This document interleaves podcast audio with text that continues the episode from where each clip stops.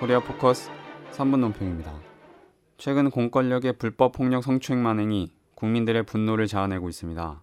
청와대 202 경비단은 지난 16일 박근혜 정권을 비판하는 시위 현장을 취재 촬영했다는 이유만으로 여기자를 연행하고 그 과정에서 성추행까지 했습니다.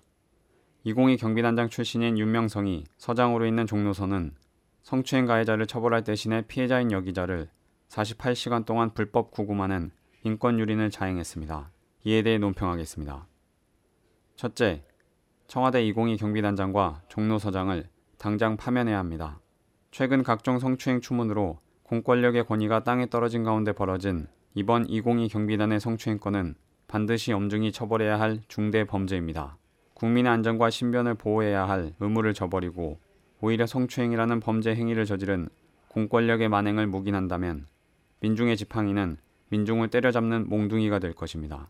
특히 평화적인 기자회견을 불법적으로 진압하고 폭력적으로 참가자들을 연행 구금한 종로서장은 불법 폭력의 책임을 지고 자진 사퇴하는 것이 당연합니다.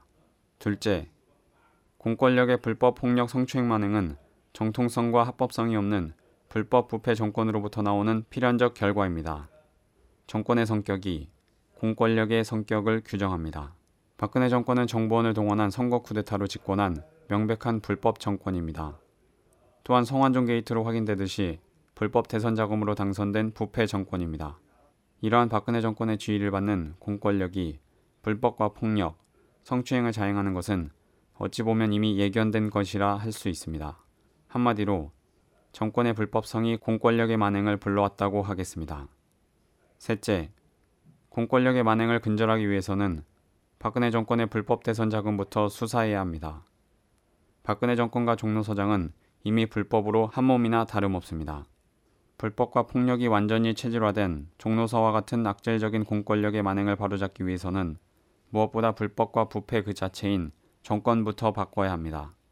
다시 말해 박근혜 정권의 퇴진만이 공권력의 불법 폭력 성추행을 근원적으로 해결할 수 있습니다.